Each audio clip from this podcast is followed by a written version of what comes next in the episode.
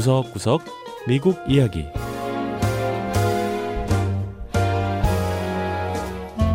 미국 곳곳의 다양한 모습과 진솔한 미국인의 이야기를 전해드리는 구석구석 미국 이야기 김현숙입니다. 미국 할리우드 영화를 보면 가끔 벙커가 나옵니다.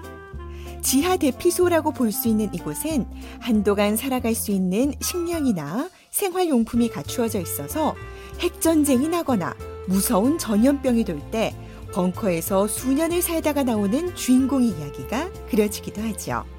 자, 그런데 최근 들어 미국에선 실제로 벙커를 짓거나 사는 사람들이 많아지고 있다고 합니다.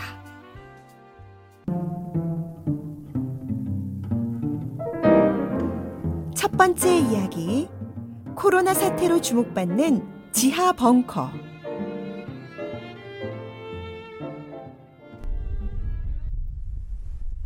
평범해 보이는 주택의 뒷마당.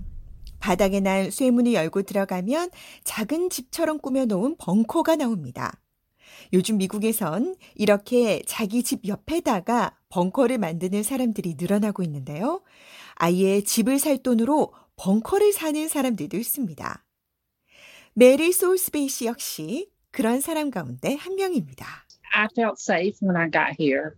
It's just a piece you don't understand. 벙커에 있으면. 안전한 기분이 든다는 건데요. 사람들은 이해를 잘 못하겠지만 벙커에 오면 너무나 조용하고 평화롭다는 겁니다. 그러면서 누구나 한번 와보면 안전함을 느끼게 될 거라고 강조했습니다. 메리 씨와 톰 씨 부부는 미 중서부 사우스 다코타주의 벙커 시설을 구매했습니다. 과거 미군 기지였던 이곳은 현재 민간 벙커 시설이 들어왔는데요. 넓고 황량한 황무지에 무덤 같은 것들이 띄엄띄엄 서 있는데 이게 바로 개인 벙커들인 겁니다. 2년 전만 해도 575개에 달하는 벙커는 모두 텅 비어 있었는데요. 지금은 비어 있는 걸 찾기가 어렵다고 하네요.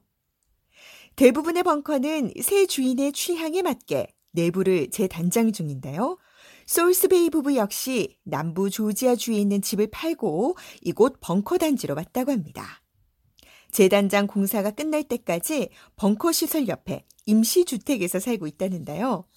이들 부부가 공사가 끝날 때까지 기다리지 못하고 이렇게 급하게 오게 된 이유는 바로 신종 코로나 바이러스 때문입니다. we were in campgrounds in Georgia until the um, until the pandemic started spinning up, and then we realized. 조지아주의 코로나 바이러스가 확산하기 시작할 때 톰 씨 부부는 야영지에 있었다는데요. 부부가 다 나이가 많고 부인인 메리 씨는 기저질환까지 있는 고위험군에 속해 안전한 곳이 필요했다는 겁니다. 그리고 결국 사람들이 밀집된 곳을 떠나 이 황량한 벙커 시설로 오기로 결심했다고 하네요.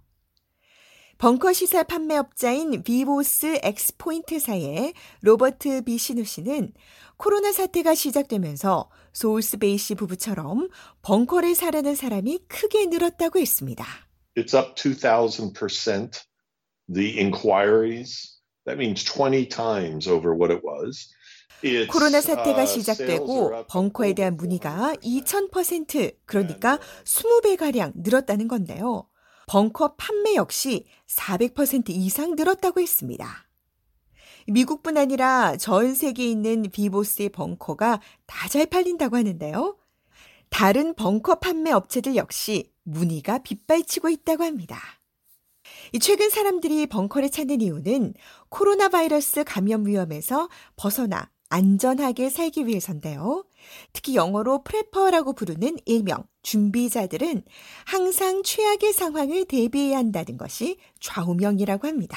a lot of the preppers I know, um, you know, on the on the discussion boards, they've been saying. 서든 uh, 일리노이 대학의 인류학자인 차드 허드스턴 박사는 준비성이 철저한 이 준비자들은 이렇게 벙커로 들어가는 것이 정신 나간 행동이 아니라 제대로 하는 거라고 주장한다는데요. 하지만 허드스턴 박사는 별로 현실적인 방법이 못 된다고 말했습니다. It makes you feel safe, um, but I think as we've seen in a real pandemic or a real disaster, that 벙커가 있으면 안심은 되겠지만 실제로 코로나 바이러스 팬데믹을 경험하고 있는 상황에서 벙커로 탈출하면 완벽하게 안전할 거란 계획은 어쩌면 공상에 불과할 수도 있다는 거죠. 하지만 소울스베이 부부는 저축한 돈의 3분의 1을 벙커에 썼다고 했는데요. 몇 달 후 벙커가 완성되면 딸과 손자들도 초대해 머물게 할 예정이라고 했습니다.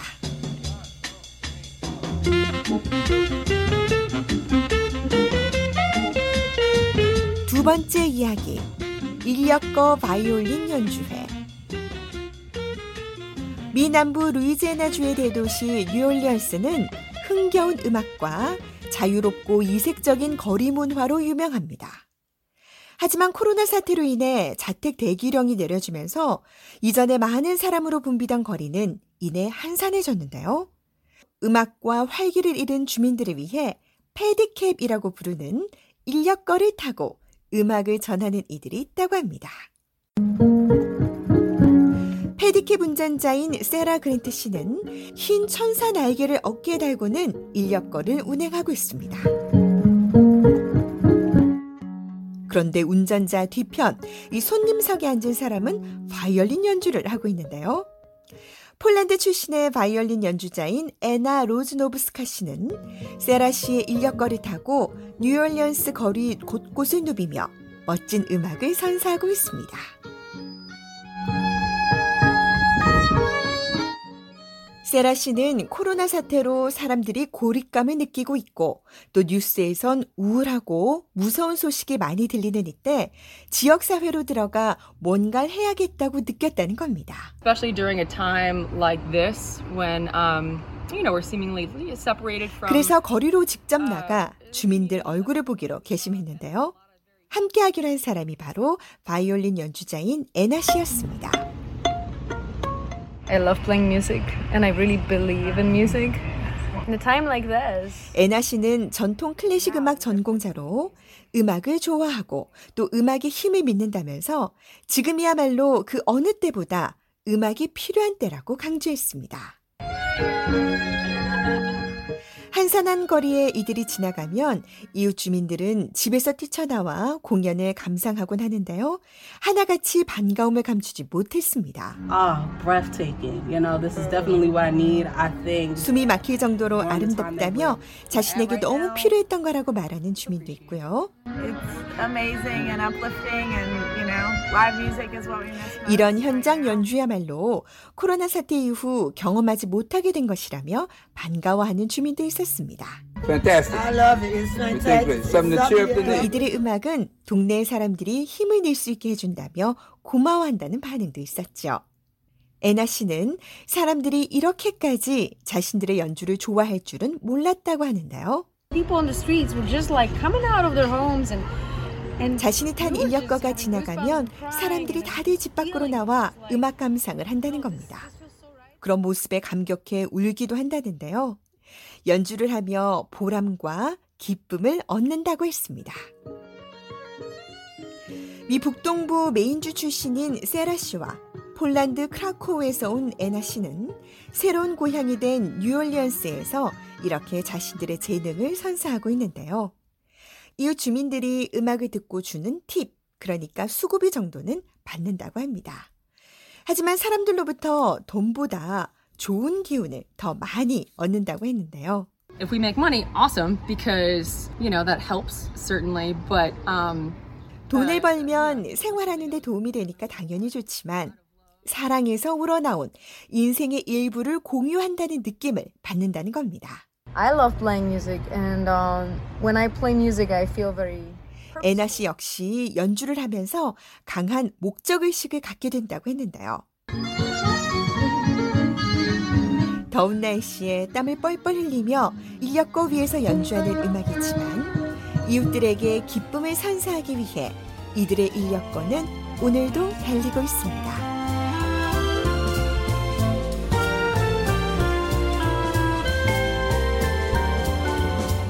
네, 구석구석 미국 이야기.